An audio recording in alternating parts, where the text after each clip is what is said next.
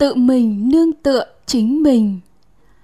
Một trong những phật ngôn quan trọng mà người tu phải ghi nhớ, hãy tự mình là ngọn đèn, tự mình là hải đảo, tự mình nương tựa nơi chính mình, nương tựa nơi chánh pháp, đừng nương tựa một gì khác. Nhưng còn quan trọng hơn là phật ngôn kèm theo. Và thế nào là tự mình nương tựa nơi chính mình?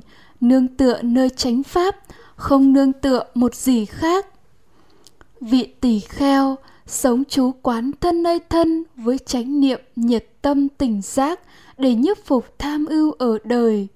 Sống chú quán thọ nơi thọ, sống chú quán tâm nơi tâm, sống chú quán pháp nơi pháp với chánh niệm nhiệt tâm tỉnh giác để nhiếp phục tham ưu ở đời là tỷ kheo tự mình nương tựa nơi chính mình, nương tựa nơi chánh pháp, không nương tựa một gì khác. Với phật ngôn này, thì khi thực hành tứ niệm xứ, bao gồm niệm thân, niệm thọ, niệm tâm, niệm pháp, là tự mình nương tựa chính mình, không nương tựa một gì khác. Lúc đó, bát chánh đạo siêu thế khởi lên với ba yếu tố cơ bản chánh niệm, chánh định, chánh chi kiến. Gọi tắt là niệm định tuệ. Hành giả sẽ kinh nghiệm được, không yêu thích, không chán ghét, độc lập không ràng buộc, giải thoát không hệ lụy với bất kỳ đối tượng nào. Đây chính là sống không nương tựa, không chấp trước bất kỳ một cái gì ở trên đời, kể cả phật pháp tăng. Điều này khẳng định rằng chỉ khi thực hành tứ niệm xứ, lúc đó lộ trình tâm bắt chánh đạo siêu thế khởi lên, thì mới có tự do giải thoát, mới không còn ràng buộc với bất kỳ một đối tượng nào. Và đây là con đường độc nhất đi đến tự do và giải thoát. Điều này không chỉ là sự tu tập, mà phải là một lối sống hàng ngày, lối sống xuất thế gian lối sống tự mình nương tựa chính mình, không nương tựa một gì khác. Và đây cũng là mục đích của giáo pháp. Hãy ghi nhớ điều này để luôn luôn có chánh niệm. Nhớ đến tự mình nương tựa chính mình, không thể nương tựa một gì khác. Không thể nương tựa tài sản con cái, vợ chồng, anh em, bạn bè, những giá trị vật chất, tinh thần kể cả phật, pháp, tăng. Và đặc biệt khi chết, chỉ có tự mình vượt qua cái cửa ải ấy. Không có phật, pháp, tăng nào có thể giúp mình và chỉ như vậy mới đoạn tận khổ. Trong đời sống tôn giáo của đạo phật, người phật tử phải quy y tam bảo, phải nương tựa vào phật, pháp, tăng. Vậy điều này có mâu thuẫn với phật ngôn trên không?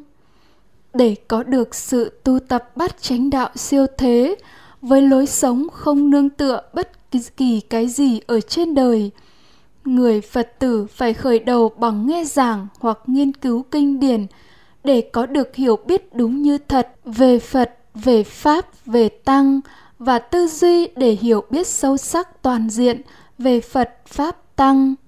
Một người trí sau khi văn và tư như vậy sẽ phát sinh đức tin, và đức tin đó là chánh tín về phật, về pháp, về tăng. Với chánh tín như vậy, sẽ phát sinh nơi tự tâm một sự quy ngưỡng sâu sắc, đó chính là quy y tam bảo.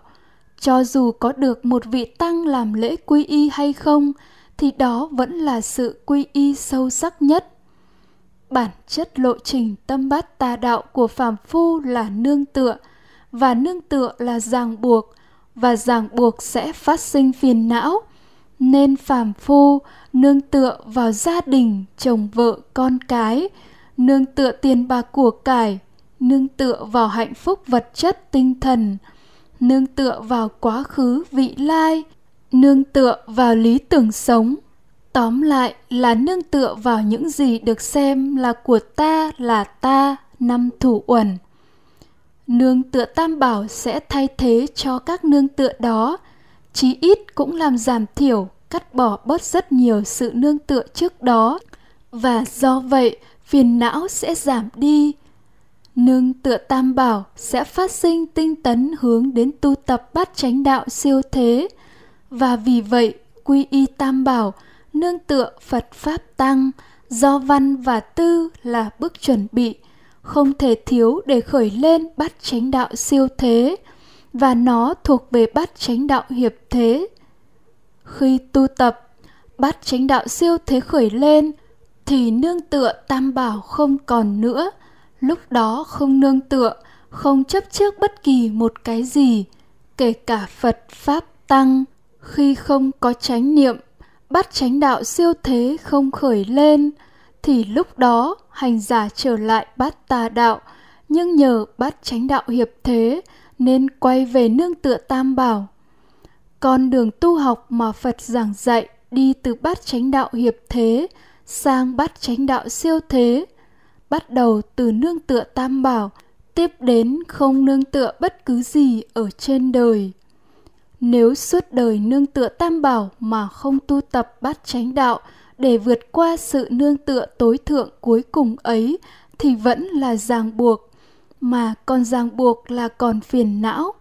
Cho dù ràng buộc bởi dây xích bằng sắt hay bằng vàng ròng bởi nương tựa tam bảo, nương tựa phật giáo là dựa trên tư tưởng, phật giáo là của ta, là ta. Nên khi phật giáo được tôn sùng, được ca ngợi, thấy người khác thực hành chính xác lời dạy của phật thì thích thú, mừng vui, ca ngợi. Còn khi phật giáo bị phỉ báng, bị kỳ thị, thấy người khác hiểu và thực hành sai kinh và luật, thấy kinh điển bị xuyên tạc, bị làm cho sai lạc, phạm giới cấm, làm hoen ố phẩm hạnh của tăng, thì tức tối, giận dữ, đả kích. Vì bát chánh đạo hiệp thế vẫn là lộ trình tâm bát tà đạo, có chấp thủ của ta là ta nên văn tuệ và tư tuệ được lưu giữ trong kho chứa lại là nhân duyên khởi lên ngã mạn, ta hơn, còn lớn hơn khi chưa có nó. Vì vậy, văn tuệ và tư tuệ phải đưa đến tu tập bát chánh đạo siêu thế, đưa đến bình thản trước mọi tốt xấu, đúng sai tránh tà trước tám pháp thế gian. Nếu không thì nó lại là nhân duyên cho ngã mạn.